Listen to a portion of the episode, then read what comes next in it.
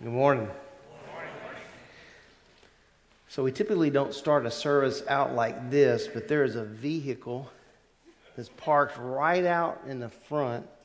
You can't miss it. It has a personalized tag, GRMPY. There's a tiger tail hanging out the back, and that vehicle's being towed as we speak. So.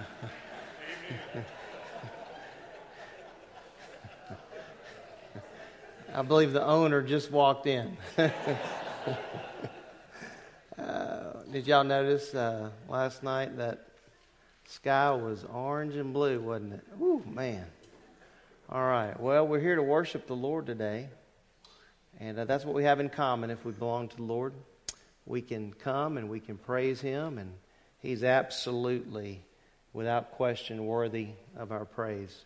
So if you're visiting with us here today and you have an opportunity to worship with us, we're excited that you're here. And we hope that you will go away with an understanding that at Grace, the centrality of what we do here is about the Word of God and the gospel of Jesus Christ. And so I hope that resonates with you and that's something that you're looking for. I want to make just a couple of announcements this morning before we begin. We will have a visitor's luncheon on December the 3rd for those who have been visiting, and there's a sign-up sheet right out there in the foyer for you to sign up. And if you have been visiting and have been to the luncheon that we had previous, and you're interested in joining the church or interested in more information about the church itself, we will have a New to Grace class, which will be on January 21st. Isn't it hard to believe we're using January, right? It just goes by so quick. So January 21st, we will have a New to Grace class for those who are interested in learning more about the church and then potentially joining our fellowship. And then this year, you know that Christmas Eve is on a Sunday. And that does not mean that we are not meeting. Absolutely, we are meeting. And we are actually having baptism that morning. And so if you're interested in being baptized, if that's something that the Lord has put on your heart, I'd love to talk with you about that and about the importance of that and your identification with Christ. And so I trust if you are one who desires that you'll sign up for that. And again, the sign-up sheet is out there in the foyer. And you can call the church office and set up a time to meet with me, so that we can talk about that, all right? Well, this morning, we want to continue our reading. I know you remember because you are brilliant people, and we have been reading through 1 Thessalonians chapter 2 is where we are. 1 Thessalonians chapter 2, and we're going to read, as I said to begin, we're going to read 1 and 2 Thessalonians. That's our goal, and we want to begin this morning where we left off last time. And I know you remember that. That was chapter 2 and verse 13. And I'm going to ask that you would stand as we read the Word of God together this morning. Paul says, "For this reason, we also constantly thank God that when you received the Word of God, which you heard from us, you accepted it, not as the word of men, but for what it really is, the Word of God, which also performs its work in you who believe. For you, brethren, became imitators of the churches of God in Christ Jesus that are in Judea. For you also endured the same sufferings at the hands of your own countrymen, even as they did from the Jews, who both killed the Lord Jesus and the prophets and drove us out. They are not pleasing to God, but hostile to all men, hindering us from speaking to the Gentiles so that they may be saved, with the result that they always fill up the measure of their sins. But wrath has come upon them to the utmost. But we, brethren, having been taken away from you for a short while in person, not in spirit, were all the more eager with great desire to see your face. For we wanted to come to you, I, Paul, more than once, and yet Satan hindered us. For who is our hope or joy or crown or of exultation? Is it not even you in the presence of our Lord Jesus at his coming? For you are our glory and joy." You know, as I was reading through that section, I was not only reminded of the cost of being a follower of the Lord, but I was reminded of the fact that there is an enemy. And that enemy is real and present. And do you know, the enemy doesn't like what we're doing this morning, meeting together. And I would just remind all of us that it is a privilege to be able to meet together. And we don't take that for granted. After the last few years, we're thankful. And Christians today ought to be more united than ever. And what we see over taking place in the Middle East, it's awful, but we know who's coming, don't we? And that's the Lord Jesus. And so I hope you'll remember that the Lord Jesus has conquered the enemy. And so we have the power of the Lord living in us. If we belong to him, the Holy Spirit of God, who walks with us and leads us and guides us. So I hope that's encouraging to you as we start this morning. Let's bow and let's ask the Lord to help us, all right? Lord, we need your help. We've likely come into this building today with maybe other things even on our minds, things that we consider important, and things that may even this hour serve as distractions from the most important thing, which is to bring you into the center. I pray that the center of our worship this morning will be the Lord Jesus, and that we've considered how we have come into the building today, that we are right in our fellowship with you if we belong to you. That, Lord, my prayer is that you just take the distractions and remove them, and that our focus will be on you. And wow, all the many blessings that we have just in knowing you, help us not to lose sight of that. We think of Israel this morning. We pray for Israel. We're thankful to know, Lord, that we know the rest of the story. And you've not forgotten your people. And I pray that as Christians we would stand on that truth. And Paul went to great pains to remind his own countrymen that the Lord had not forgotten them. Right in the middle of a tremendous dissertation on salvation, as he talks through Romans, he's just worked through a section on sanctification. We're going to continue that a little bit in chapter 12, but in 9 through 11 he pauses to tell his own countrymen, hey, the Lord hadn't forgotten you and the promises that were made to Abraham. And so I pray that we would appreciate those things, because you're a trustworthy God. What you say is true. And what you say you will do, you will do. And so, Lord, I just pray that you would encourage us this morning as we're here to worship you. And I pray again that you'd remove the distractions that we might have, that our focus wouldn't be on our neighbor or across the aisle, but that our focus would be on you as we sing and as we open your word this morning. And all this I pray in the wonderful name of Christ. Amen. Great to see you guys this morning. Back from my travels and been looking forward to worshiping with you guys. We, in our Christian life, we sometimes we're on a mountaintop and sometimes we're in the valleys, right? But like Job said, the Lord gives and he takes away. Blessed be the name of the Lord. Amen. All right, so you guys worship with us this morning.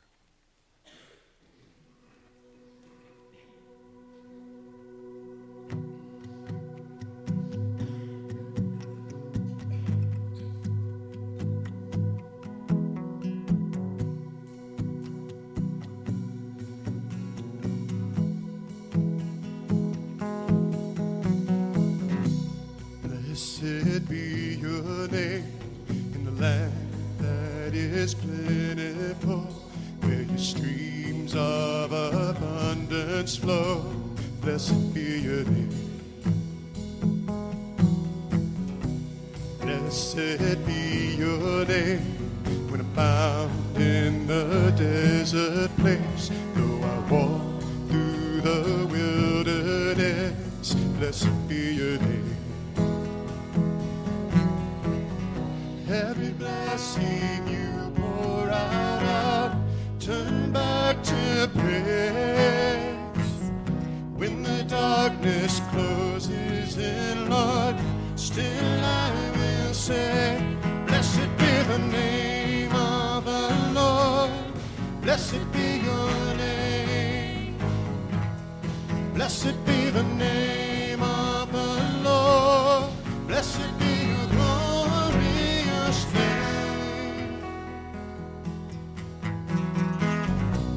Blessed be your name, when the sun shining down on me, when the world's all as it should be, blessed be your name. Blessed be your name, on the road marked with suffering, oh, there's pain in the offering, blessed be your name.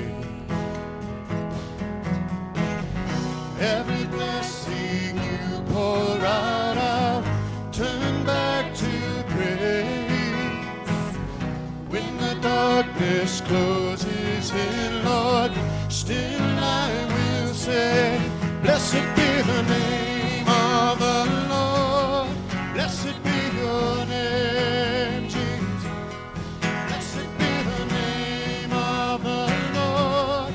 Blessed be your glory. You give and take away.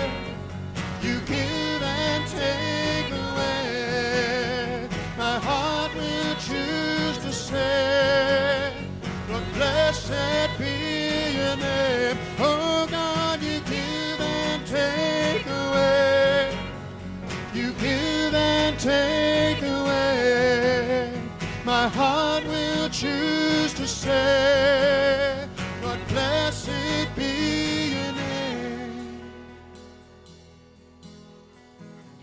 Every blessing you pour out, I'll turn back to praise. When the darkness closes in, Lord, still I'm gonna say, blessed be the name of the Lord. Blessed be your name. Blessed be the name of the Lord. Blessed be your glorious name. Blessed be the name of the Lord. Blessed be your name, Jesus. Blessed be the name of the Lord. Blessed be your glorious name. Blessed be the name of the Lord. Blessed be your name. Blessed be the name of the Lord. Blessed be your glorious name.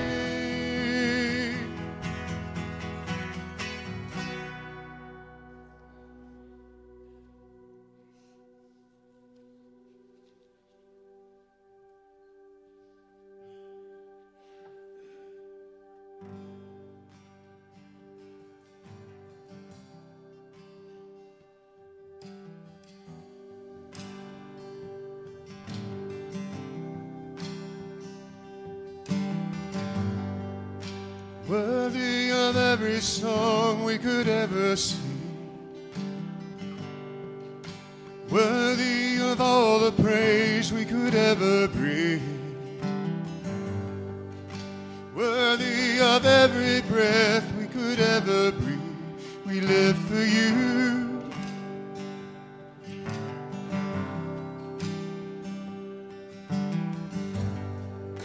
Jesus, the name above every other name. Jesus, the only one who could ever save.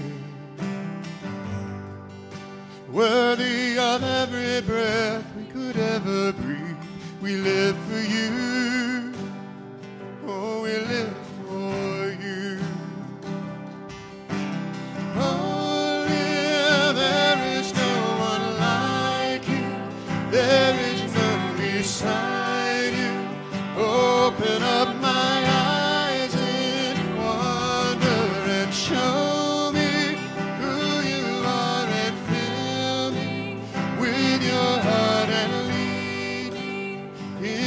Love to those around me.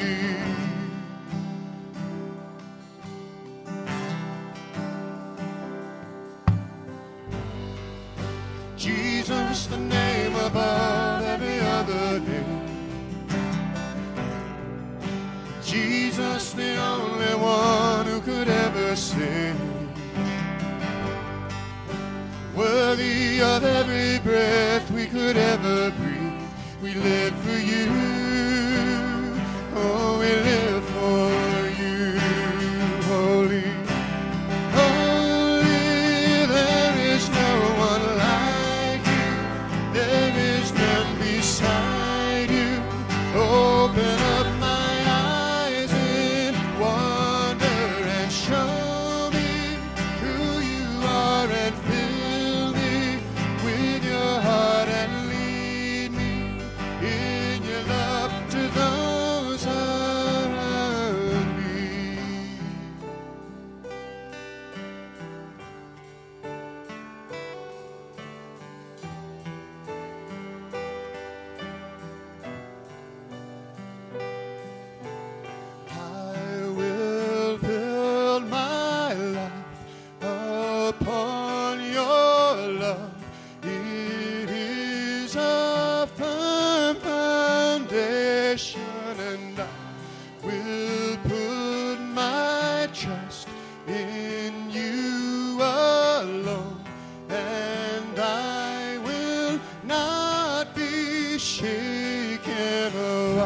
shaken.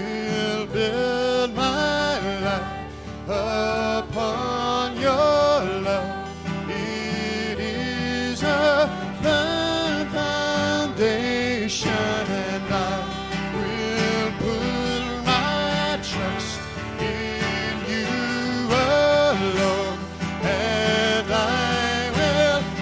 I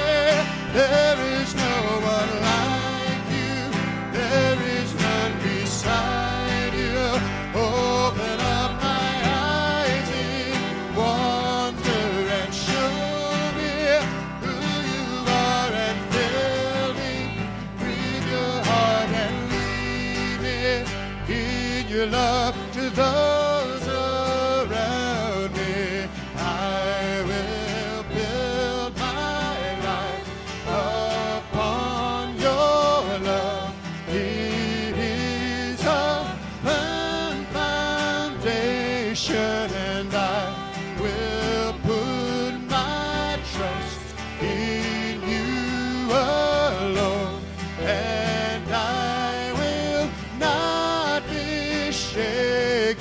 Oh, I will build my life upon your love. It is a firm foundation, and I will put my trust in you alone, and I will not be shaken.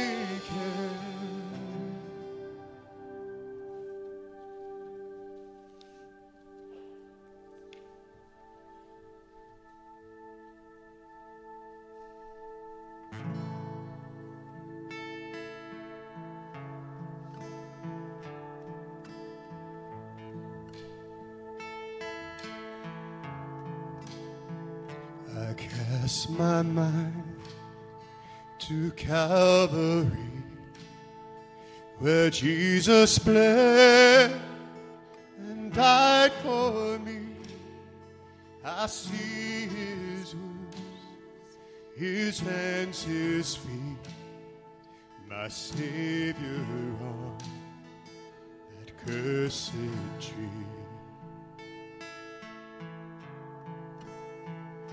his body bowed and drenched in tears, they laid him down in Joseph's tomb, the entrance sealed by heavy stone, Messiah still.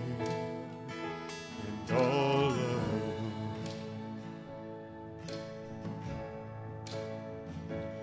oh, praise the name of the Lord our God. Oh, praise His name forevermore. For endless days we will sing Your praise, oh Lord, oh Lord.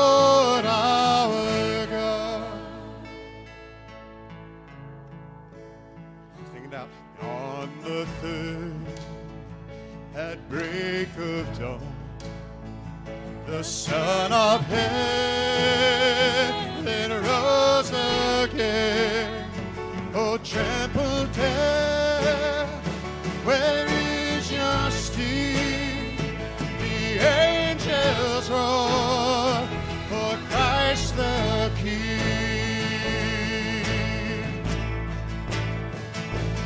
Oh, praise the name of the Lord our God, oh, praise His name forevermore. For endless days we will sing Your praise, oh Lord our God. He shall return in robes of white, the blazing sun shall pierce the night, and I will rise among those saints.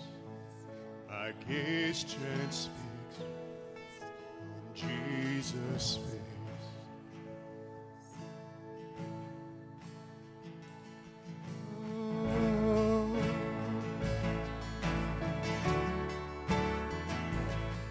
What a day that will be when I see my King, and join that choir. Now sing, oh, praise the name of the Lord.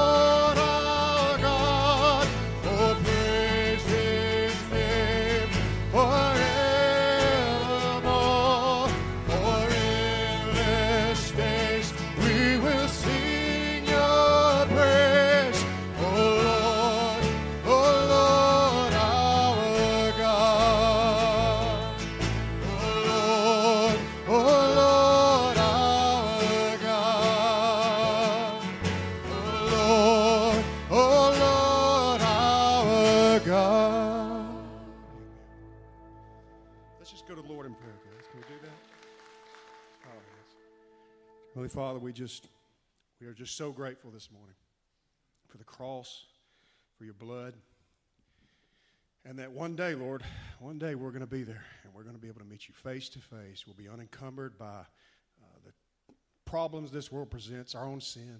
All that'll be gone, and we just look forward to that day, and we just publicly want to acknowledge as a people that we know it's all because of You. You alone are worthy of all our praise, our glory. All the glory, everything, Lord, it belongs to You and You alone. And so we're just grateful this morning, and we just pray that Your Spirit would lead us as we continue our worship this morning together. In Jesus' name we pray, amen.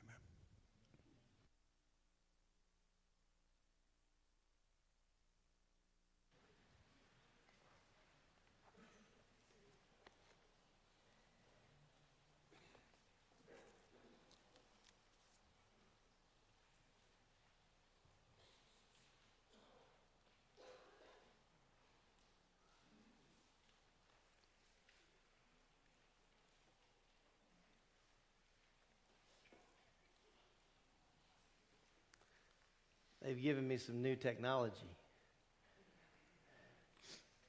If you weren't paying attention, you didn't catch it. But yeah, we'll see how it works.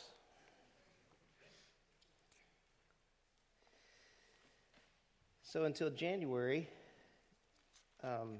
we are going to begin a new series together, and I've entitled it Songs to Consider.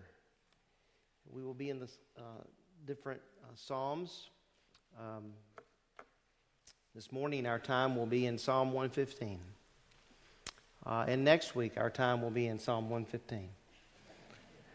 And then that'll be it with Psalm 115.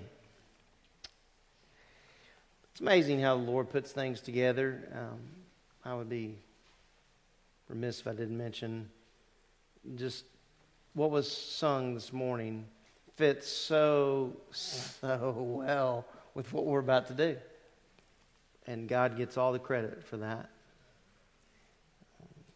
Bea and I didn't talk this week about it, and I just love the way the Lord puts things together, don't you? Isn't that good? So, I don't know how many of you have taken the time to study a psalm in your Christian life. I know many people mention to me, I've read this psalm, or I've read this psalm, or this is my favorite psalm, like Psalm 23. Even the worst pagan has probably heard the words of Psalm 23. And I can't say to you that every week we look at an individual psalm that it will be in an order. It's going to be in God's order. How about that? That'd be all right?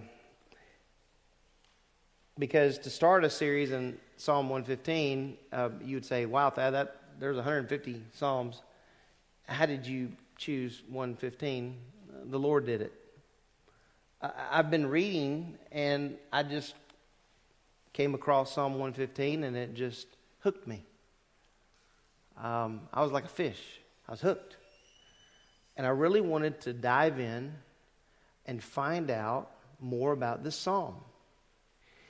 Do you know one of the hardest parts, this is just a commercial, you know one of the hardest parts of a church service is grabbing the attention of the people so that they will listen for about 30 to 40 minutes. Did you know that is not as easy as you might think?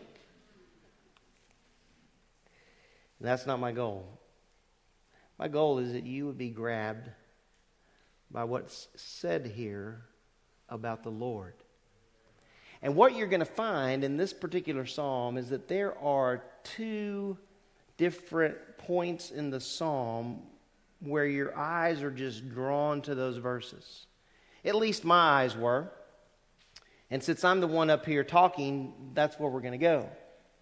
When you read the first 8 verses, verse 2 is the one that just stands out to me, because it almost seems as if it's in the wrong order, the psalm. You would almost consider that the psalmist would want to have begun with verse 2, but he couldn't.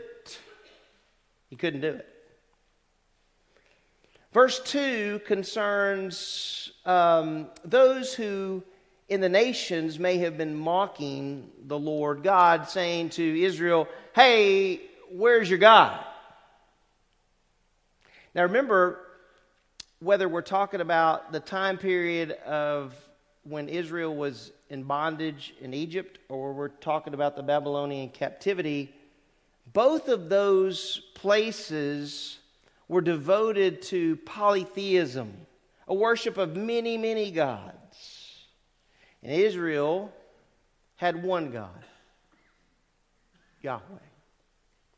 And so when you come to Psalm 115, the first thing you have to deal with is the fact that we don't know who the author is. We don't necessarily know the time frame. Now, if you're reading in your study Bible, in the ESV, you would say, now, Pastor Thad, these notes tell me that this corresponds to the time when Israel was in bondage in Egypt. Well, okay, that's great. But then there are other theologians who would say, no, it corresponds to the time period when Israel was in exile in Babylon? Well, you know what? The psalmist doesn't say. It is noteworthy that Psalm 113 through 118 is considered by many theologians to be individual psalms that were dedicated to praising God as the children of Israel are being delivered from Egyptian bondage. So some view it as that particular time frame when they were in Egypt, some Babylon. It's interesting, as I've thought through that, I've had more time to consider that than you. I don't know that the psalmist doesn't mention it because it doesn't matter which one time period that you're talking about. Both are applicable because of where Israel was. They were in lands where there was a polytheistic mentality, the service of many gods. This particular psalm is a psalm that is going to highlight the complete distinction between the gods in the Babylonian or Egyptian world versus Yahweh. You say, well, Thad, what does that have to do with me? I don't know. Let's study it and find out. I would say that you're going to come to the end of the psalm and even be more convinced that the God that we serve is the only God, and that He is so distinct that it's difficult to even describe Him, but the psalmist does. And so we want to look at that together this morning. Now, I'm going to try to use this PowerPoint, but I want us to begin by reading verses 1 and 2 together. Look what it says. Not to us, O Lord, not to us, but to your name give glory, because of your loving kindness, because of your truth. Why should the nations say, where now is their God? Now, in the first particular verse we want to look at this morning, in verse 1, he is going to speak about the fact that Yahweh, and Yahweh alone, is deserving of glory. He alone is deserving of glory. It says that in verse 1. Notice what he tries to do right from the very beginning. It's not about us, not to us, and he says it twice, not to us. So glory does not belong to man. Glory belongs to who? The Lord. Well, who is the Lord? Well, the word Yahweh is the self-existent, eternal God. He deserves the glory. He deserves the honor. He says, not to us, O Lord, not to us, but to your name give glory. Now, he tells us why the Lord is worthy of glory, and we're going to get to that. But as I was thinking through that particular piece, I thought, well, yes, the Lord is deserving of glory, but why is he deserving of glory? You say, Thad, well, you don't have to guess. The psalmist tells you why. Yeah, but there's more to it than that. The psalmist gives us two reasons to glory in his name. He talks about loving kindness, and he talks about faithfulness. Okay? Those are two reasons the psalmist gives. And we appreciate, don't we, the love of God? We appreciate the faithfulness of God. But doesn't God deserve glory just because he is? And while the psalmist doesn't say that, I think he says that. It's right there in the middle between not to us and not to us. He says, not to us, O Lord, not to us. The Lord deserves the glory because of who he is. I read one theologian who wrote, well, this was an opportunity, and I'm paraphrasing, for the Lord to receive glory by delivering his people. And I thought, yeah, but that's not it. Yes, we want people, don't we, to glorify the Lord. Yes, yes.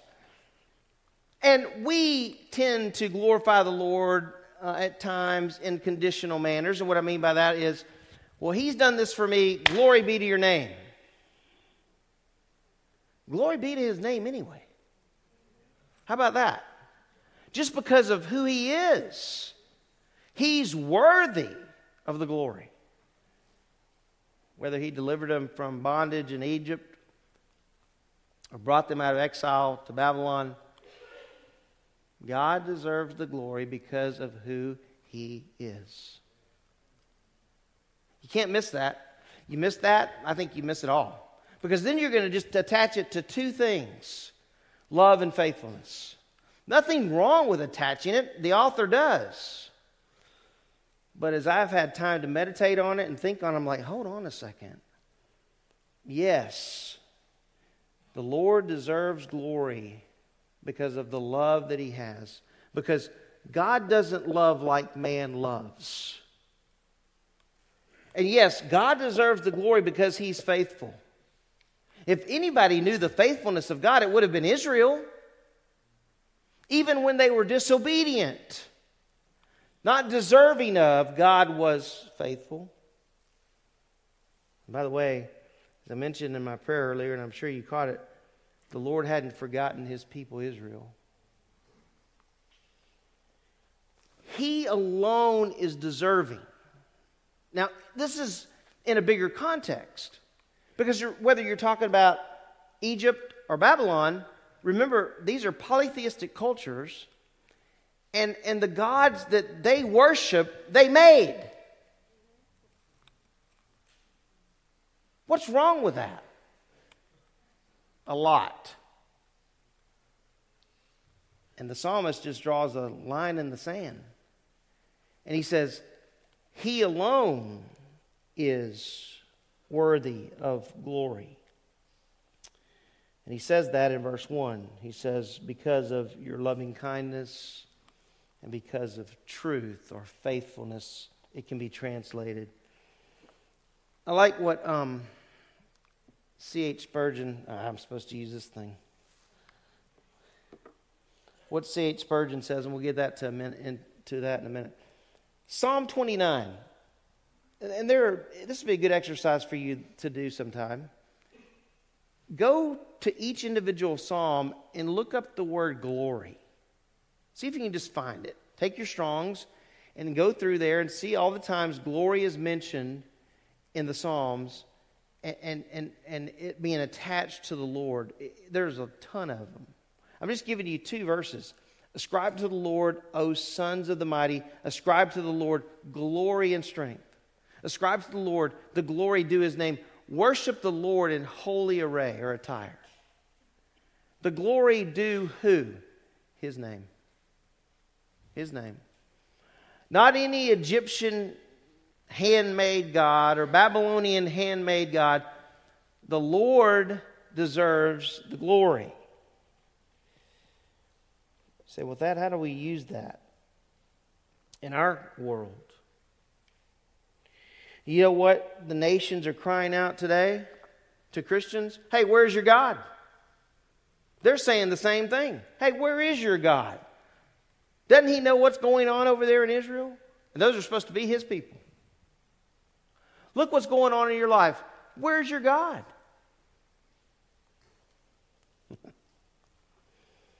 And you hear people use language in Christian circles like, and I'm not sure quite what you're going to think about it. Lord, we want you to show up and show out. And I'm like, well, first of all, he hadn't left. He's here. Right? I've gotten to the point I don't really like that phrase a whole lot. And I'll tell you why, because I think the emphasis is more about man than it is God. The glory is due only to the Lord God himself, the one who is the self-existent, eternal God. And the psalmist points it out. So you know what? I got to thinking about, okay, what does it mean that we would ascribe glory to the Lord? And the Lord gave me a thought. If I, as an individual, am going to ascribe glory to God, He needs to be in the middle. He needs to be in the center, right? So when I'm at work, He's in the center. When I'm at school, He's in the center. When I go to a party, He's in the center. I was at a party last night, a celebration of a couple who's been married 50 years. And there was a person who gave an opening kind of speech about the parents. And what struck me was it wasn't about the two people. It was about the Lord. All the glory belongs to the Lord. I was like, wow, this is really awesome. And I was thinking all night, why shouldn't I use this tomorrow? And the Lord's like, you should use this tomorrow. It is such a fantastic illustration of when you go wherever you are, at the center is Christ. At the center is the Lord. So when I think about giving glory to the Lord, if I'm going to do that, He has to be the center in my life. He has to be in the middle. You think about, maybe this will help you to understand that a little better. When a baby's born, the baby immediately becomes the center of attention. Did you know that? In fact, there are some babies that have been born this year, in the last few months, that at Christmas time, they'll be the center. Everybody's going to be focusing in. Oh, look at how sweet and how cute. And those little dimples and those cute little fingers and those cute little toes. And look at that cute little smile. They're the center. When our first son was born in 1991, I'll never forget when they brought the baby, who's Caleb, to the room. And I looked at Caleb and I was like, yeah, it's a boy. Here he is. And I held him and I'm like, yeah, this is awesome. Thank you, Lord, for this gift. Teresa, way different ballgame. She held Caleb, and she's like, honey, look at his little fingers. And she's touching them. And I'm like, yeah, he's got fingers. And then she unwrapped him, you know, because they wrap him up to keep him warm. And she said, oh, honey, look at his little toes. And I'm like, yeah, he has toes. But this so reminded me that when there's a baby born and you get to go into that area and see the mom and dad and see the reaction of the mom and dad. Now, you have dads that are exceptions to the rule, but pretty much the dad goes, yeah, there it is. But the mom takes time and just points out every little thing. You know, I didn't even know Micah had dimples, our second one, till Teresa pointed it out. She said, hey, babe, look at those dimples. I'm like, oh, yeah, they're nice. Guys, the center of Israel should have always been the Lord God. Was it always in their history? No. It's hard to believe that even they worshipped idols at times. Isn't that hard to believe?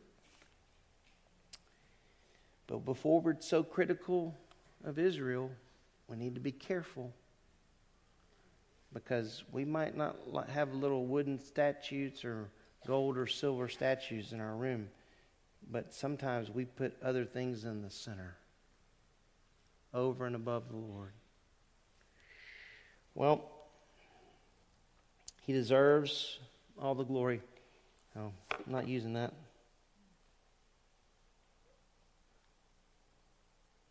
There we go.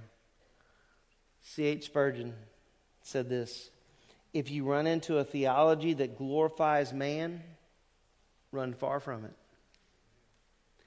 Well, you know what? You're going to have to run away from health, wealth, and prosperity theology. It glorifies man. It's consumed with man. In fact, I would say it's consumed with your happiness. I don't know what those guys do with passages like Romans 8. I just don't know what they do with all that. For I consider that your sufferings of this present world are not worthy to be compared to the glory that's to be revealed. Hold on a second. Suffering? We know in our lives, don't we, some of the greatest lessons that we're taught in our lives are during times of suffering. Well, so he's deserving. That's the first point. Secondly, he's distinguished in this text. Now, it took me a while to like this word, but I like it. Because I believe that's exactly what the author is doing. He's distinguishing between God, Yahweh, and these idols. I know you know what the word distinguished is because you read dictionaries. But just in case you haven't read one lately, the word distinguish has to do with recognizing and treating someone as being different or distinct. Wouldn't we say that God is different and distinct from any other God? And that's what the author is going to address with his audience. He's going to say, hey, the God of heaven is different. He's different than these idols. He is not like them. I like this quote, and I don't know who said it, but the Lord is in a class all by himself. There are no competitors, no rivals. Indeed, there is no one like the Lord God. Do you believe that this morning? Do you live like you believe that this morning? Listen to what the psalmist says to his audience in distinguishing the God of heaven from these idols. He says, but our God is in the heavens. Remember, the nations are mocking and saying, hey, where's your God? And the psalmist is like, we have an answer. Our God is in the heavens. Now, some translations might have heaven singular, but heaven plural is not a problem, is it? Our God's in the heavens, right? So you know there are three heavens. There's the atmosphere, then there's space, and then there's the dwelling place of the Lord, the third heaven. So whether it's singular or plural, it doesn't matter. Because our God is what? Omnipresent. So I don't think that's his primary point. But I do believe that he's saying here, our God is in the heavens, meaning he's above. In contrast to your idols, which you make that are right in front of you, right? That you fashion. Our God is above all. In fact, I think I gave you some scriptures that point that out on your handout. I like what's said in Psalm 47, for the Lord Most High is to be feared, a great king over all the earth. He's over all. Psalm 95, for the Lord is a great God, a great king above all gods. So I think here he's speaking about the position of the Lord. He's over and above. He's above all. Versus these idols who are crafted by the hands of man. Notice what he says. Our God is in the heavens. He does whatever he pleases. Well, what do idols do? They can't do a thing. In fact, he's fixing to talk about that. They can't do anything. But our God, listen to the distinction. First of all, our God is self-existent. Okay? Secondly, our God is above all. Thirdly, he can do. He can do, and he does. You think about the nation of Israel, and all that the Lord God did for Israel in her history. Oh my goodness. He does. He can do versus idols which can't do. Notice in verse 3, he says, our God is in the heavens. He does whatever he pleases. Wow. We need to remember that. Our God's over. He's sovereign. He does what he pleases. You know what he's not doing? He's not looking for your permission or mine to do. He does. Do you know how pitifully worthless these idols were? The only way they can do anything is if their maker takes them up and moves them. They can't do it. They can't walk. They can't talk. He's about to point those things out. They can't do. They're lifeless. And yet I've been to Thailand and I've been into a temple and I've seen people bow down to those lifeless and worthless things. And I'm like, whoa, isn't that so foreign to us really here in the United States? And yet we have idols, don't we, that we bow down to at times and put in place of the Lord. But in this particular context, the author is distinguishing between Yahweh and the gods of either Egypt or Babylon. Their idols are silver and gold. Oh, well, silver and gold are valuable. Is that true? In and of themselves, silver and gold are valuable. But not in this context. Because the silver and gold that they had, they were being fashioned into gods to worship. I remember walking in when we were in Thailand and going in one of those temples, and I'm like, there's rugs, there's, you know, incense being burned, and it's like there's, you know, there's always seems to be carpet in these places. I guess that's a place so you'll be comfortable and when you're worshiping this thing. And it's a thing. It's a hunk of gold. It's a hunk of metal. It's a piece of wood, whatever it is. And can you imagine that man is bowing to that? They are around the world. Are you listening to me? Oh, I got some more gods to talk about. The gods in the United States, well, there may be points, places, you know, temples here, temples there, where that's going on. But the God of Americans, ooh, how many do we need? Talk about the gods of Americans. There is the God of health and wealth and prosperity.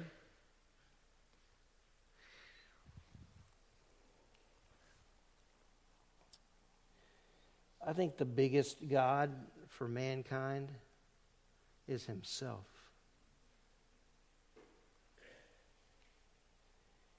The one that I wrestle with the most every day is me. And I'm a believer. I think those idol things are just dumb. But there are people that make them and they bow down to them. And the author says here, their idols, their silver and gold. Notice he says, the work of man's hands. Man makes them. He fashions them the way he wants them to be. They're beautiful, aren't they? If you interviewed people who bow down to them, they would say, yeah, they're beautiful.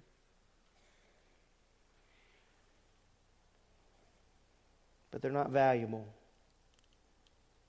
How do you describe the value of Yahweh? How valuable is the Lord? That's a question for you to consider. How valuable is the Lord? Well, how valuable is the Lord in your life? It's a good question. The author says, their idols are silver and gold, the work of man's hands. They are absolutely confined to where man takes them. He makes them and he takes them. And he places them. Our God's in the heavens. And he's living. And he's active. And he's loving. and he's faithful. You know, when I was studying the psalm, the Lord was just kicking me in the teeth. And I got some big front teeth. And he was kicking me because he's like, Thad, you needed to be reminded of this. That the God that loves you and saved you is alive and well. And worthy of all the glory and praise that you give. So Sunday morning is not just that, an exercise in futility. Oh, no. We're not here to look at each other and talk about football. And I like talking about football. But we're not here to do all that stuff. We're here to worship the God of all creation, who made us and fashioned us.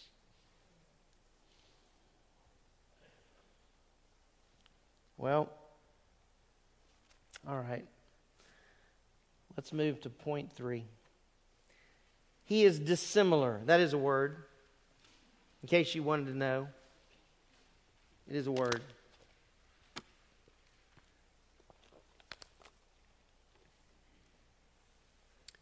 Look at the description of their gods, and you will see the worthlessness and uselessness of them. Look at this. Why does the author, you think, point out these things? Well, he's drawing a clear distinction between the God of heaven and these gods who've been fashioned and made by man's hands. But you know what Israel needed a reminder of time and time again? Don't worship the idols. You remember the history of Israel? Right? And the Lord said when they entered the land, hey, get rid of all those ites, all their gods. Israel obeyed, right? No, they didn't. And it cost them. This is a good lesson for us that we should think through about deleting the idols in our lives. Listen to the description the author says. He says, they have mouths, but they cannot speak. Oh, my goodness. Did you know that? Yeah, well, sure you did. What about our God? Does he speak? Oh, he does. In fact, I would say our God's a personal God. Is that okay? He interacts with us. Aren't you glad? You say, Thad, I've never heard the voice of God. Have you read the Word of God? Right? It just jumps off, right? The distinction between this book and every other book, this is a living book. And we have to beg Christians to get in it. Imagine that. Guys, there's some scriptures I gave you that speak to the personal nature of God. And I want to show you that in a minute, but I want to go through this first. They have mouths, but they cannot speak. Think about the times where the Lord, through His Son and His Word, has spoken to you and given you comfort. Any of you? Aren't you glad? Our God speaks. Now we know that God has spoken in various ways and at various times. And we know the Bible tells us that in the last days He's spoken to us through His Son. But when Israel was in bondage in Egypt, and I think that's the illustration I used, the Lord spoke to Moses, and Moses spoke to the people. Why? Because our God's a personal God. He cared about them. How do you know that? That, well, look at what it says in your handout. The Lord said, Exodus 3 verse 7, the Lord said, I have surely seen the affliction of my people who are in Egypt and have given heed to their cry because of their taskmasters, for I am aware of their sufferings. Listen to me. He was aware of the sufferings of Egypt. He's aware of yours.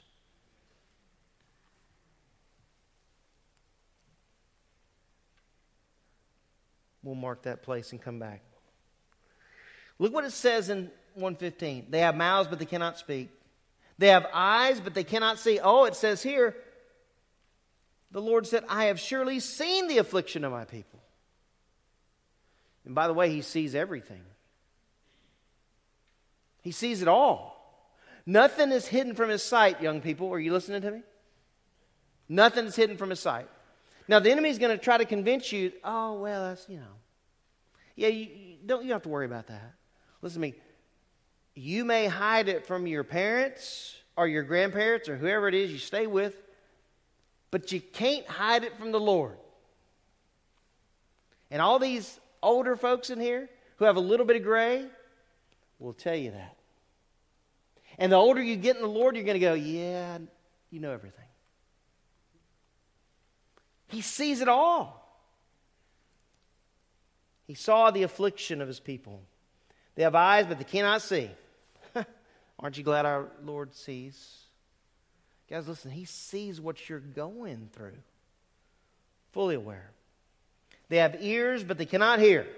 It's almost as if the psalmist is holding one of those idols in his hand going, yeah, this is just nonsense, ridiculous.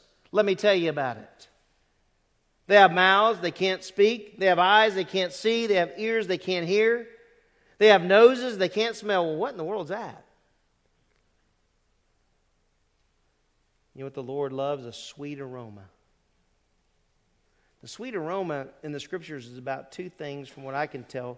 It's about obedience, right? It's about obedience, it's about worship, about prayers of those who belong to the Lord. So it's that sacrifice, it's that smell. They have noses, they can't smell. They have hands, they can't feel. They have feet, but they cannot walk. I thought immediately about Enoch. The Lord walked with Enoch. You said that? How'd that look? I got no idea. But the Bible says he walked with him. True? True. And look at this one. They cannot make a sound with their throat. You know why? Because they're lifeless. Well, let's go back to these verses in Exodus, because this description that the psalmist gives about these idols, that's awful. I don't want any gods like that. I just want Yahweh. And that's what he's telling the Israel. Hey, look, no matter what's said about your God in comparison to them blows them away. Because your God speaks, sees, hears, smells, feels, walks, talks.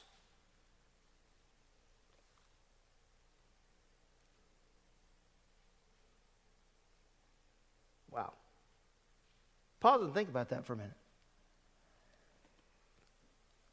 How personal was God with Moses and Israel? Look at verse 14 on your handout. But God said to Moses, I am who I am.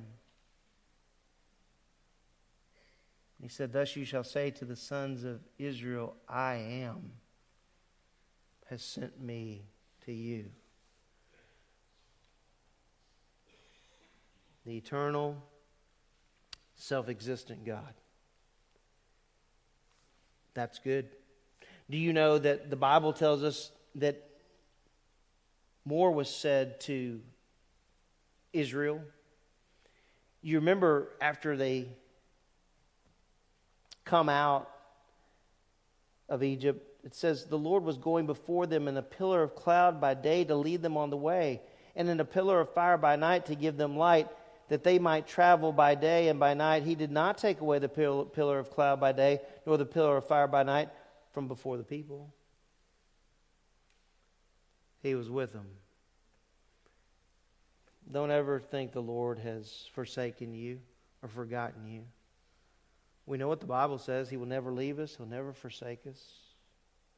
Well, then, in chapter 14.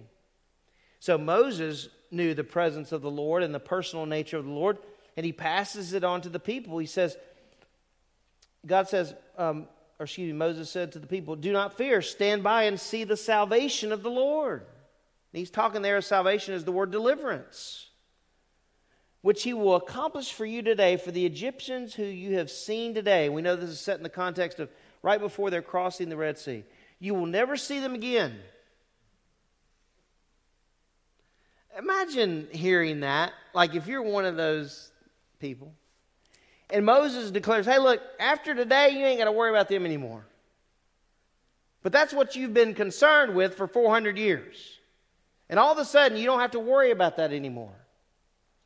I got to thinking, you know, there are things that I worry about in my life at times. I don't have to worry about that anymore. You know why? Because the same God who's about to walk them through that Red Sea and deliver them is the same God that can deliver you from the defeat of the enemy when you're thinking, oh and oh. He can do it. Notice, oh, I love this. He says, the Lord will fight for you. Hey, guys, you ever tried to go into battle without the Lord? Don't. The Lord will fight for you. We don't have to fight it. He says, I love this next little phrase. The Lord will fight for you while you keep silent. I almost want to make that my life little verse. Right in there, right in the middle. That the Lord will fight for you while you shut up. Because when you get involved in your flesh, you can really make things different. And the Lord said to Moses, why are you crying out to me? Tell the sons of Israel to go forward. As for you, lift up your staff and stretch out your hand over the sea and divide it, and the sons of Israel shall go through the midst of the sea on dry land. You know what? In short, you know what the Lord told Moses? I got it. You know the message we need to hear sometimes? God's got it. He's fully aware of what's going on in your life and in my life. You know what's interesting is the conclusion, verse 8. He says, those who make them will become like them. Oh, well, what would they be? Useless, worthless. That's what he's saying. Those who will make them will become like, they'll become useless. Everyone who trusts in them. And can you believe? I know it's hard to believe. But can you believe as you're walking through Exodus that there's a point in time when Moses is with the Lord for an extended period of time, and those people down there are going, man, let's worship the Lord. We're waiting patiently on Moses. Is that what's going on? No, they come together in all their wisdom and create this golden calf that they're going to do what with? Worship. And you're like, right, you just want to go. Right, you ever done that? Right, your kid's done something, like you've been to those plays where your kid's messed up and you go, ooh. Right? Hey, they create this golden calf and they bow down and worship.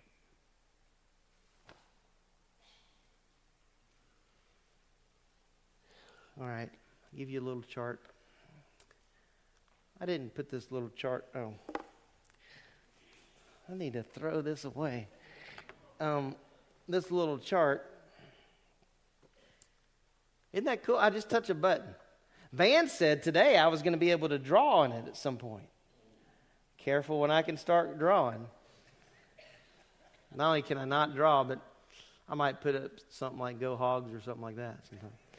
All right, look at the contrast. I just kind of give it to you here. In summary of these verses, the Lord is creator. Agreed? Idols are fashioned by the hands of men. The Lord is in the heavens. In the Septuagint, which is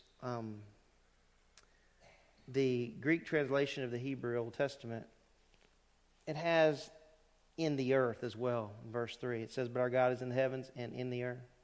I think that we could take that and say, our Lord is omnipresent. He's in the heavens, Idols dwell on earth. In fact, idols are confined to where their maker takes them.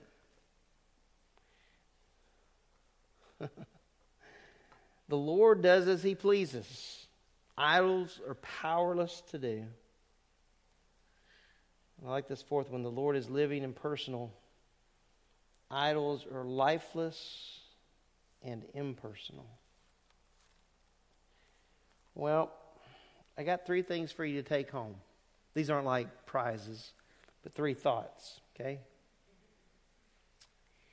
Go home with these three things, and you can make up your own, but these are the three that I came up with. Go home with a desire to glorify him. Put him in the center. Is that good? Let's place him in the center. Go home with an understanding that God is above all. You know, the world might treat him like he's just someone else, but we know better. He's above all. And then go home with an understanding that God knows us completely. He knows us. I put in my notes, he knows us full well. There is nothing that God does not know about us. Can I just encourage you this morning with how well our God knows us? And then I'll pray. You ready for this? This is in a psalm that you're familiar with. But Psalm 139, listen to these words of David. O Lord, Yahweh, self-existent, eternal one, you have searched me and known me. You know when I sit down and when I rise up. You understand my thought from afar. You scrutinize my path and my lying down, and are intimately acquainted with all of my ways. You can read the rest of the psalm this afternoon. Our God's a personal God. He formed us. He made us. And he knows us full well. So you know what Israel needed to do? Rest in that.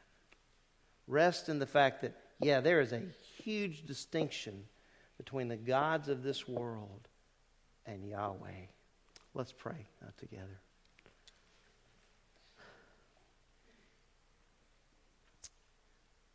Lord, thank you for Psalm 115.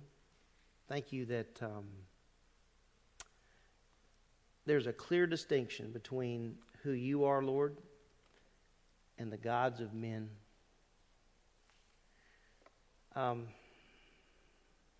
Maybe we just needed a reminder today that bringing glory to you involves putting you in the center in everything, no matter what we do. Maybe we needed a reminder that there's nothing that goes on in our lives without you knowing it. I don't know. Maybe it's that we needed the reminder that there is no one like you, as Isaiah 40 says, in two places. Who is like me? No one is like you, Lord. The other thing that I would want us to take away is that while you're above all, you are separate, separate, separate, as Isaiah said. You're holy, holy, holy. And there's no one like you. You desire relationship with us. And you desire fellowship with us. Wow. I don't know what you'll do with what we've looked at today. I know what you've done in me. And so I just pray that you would help us to chew on these things, that we might understand better that indeed there is no one like Yahweh. And all these things we pray in the precious name of our Lord and Savior, Jesus Christ. Amen. Guys, Thad said that the Lord fights for us, right? Well, 2,000 years ago, he fought for us on the cross, right? And we just want to thank him. That's how we want to close our services, thanking him for that. So let's stand as we close out singing together.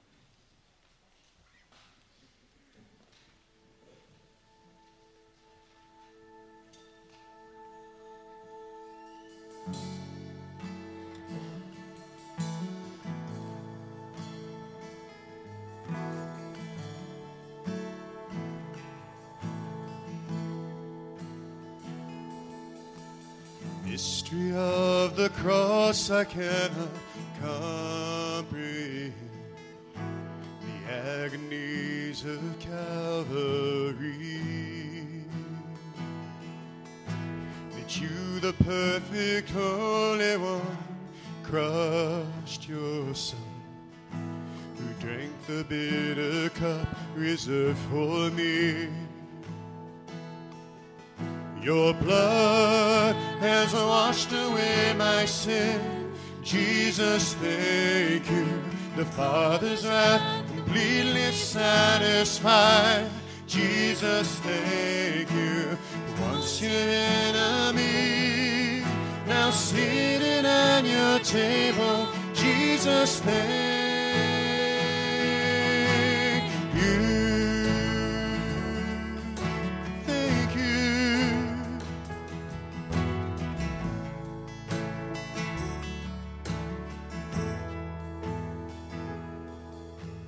by your perfect sacrifice, I've been brought near. Your enemy, you made your friend. Pouring out the riches of your glorious grace, your mercy and your kindness know no end. Your blood washed away my sin. Jesus, thank you. The Father's wrath completely satisfied. Jesus, thank you. Once your enemy, now seated at your table. Jesus, thank you. Oh, thank you. Thank you, Jesus.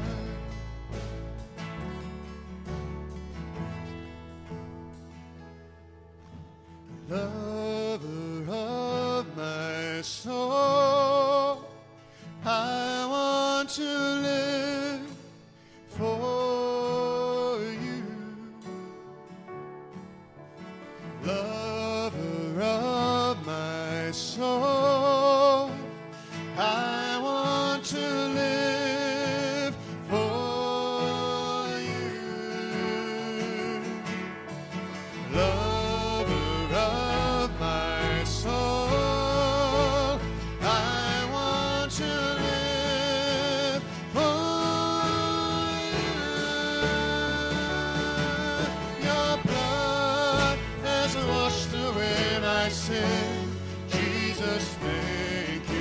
The Father's wrath completely satisfied. Jesus, thank you. Once your enemy, now seated at your table. Jesus, thank you. Thank you.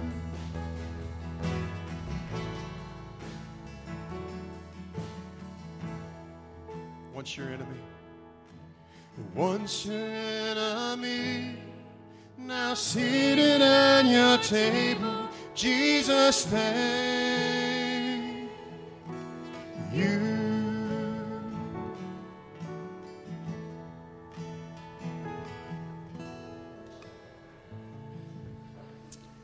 Well, amen. Just a couple thoughts before you leave. I've got time. I was thinking as we were singing that there was a lot more I wanted to say today, so I have to be conscious of time. But I was thinking that, like, a lot of times, if we have that picture of what's in the center, who's in the center, sometimes the things themselves aren't bad things, right? I mean, they're just not. I mean, you know, it might be my family or my wife or my kids or my job or... you know, things that just are part of life. But it goes a whole lot better when Christ is in the center and those things are attached to it. Does that make sense? So that it's not like the focal point is not on that beautiful little baby, which I love that beautiful little baby, right? But my focal point's Christ. And if I'm focusing on Christ, then I want for that beautiful little baby the Lord, right? Does that make sense? So I think that's something to think about, because I think it would be a great error to assume that all of us have victory in that all the time. I think we need to be really, really careful. And the Lord got onto me about this verse, so I'm just letting you know. What's the center of your life and mine? It was really good to see you today. I feel like I've been out for 18 weeks. I really enjoy seeing my family, and by that I mean you. And I'm thankful that we get to worship together. It's just a prelude of what's coming. And so I hope that, I read a quote this week, if you're bored with worship on earth, what's going to happen when you get to heaven? So we're worshiping the same one. So I'm just going to dismiss you, and I would ask that you would speak to maybe somebody you don't know before you leave, or just tell somebody, hey, you look great, whether they do or not, really good to see you, that kind of thing. All right? You are dismissed.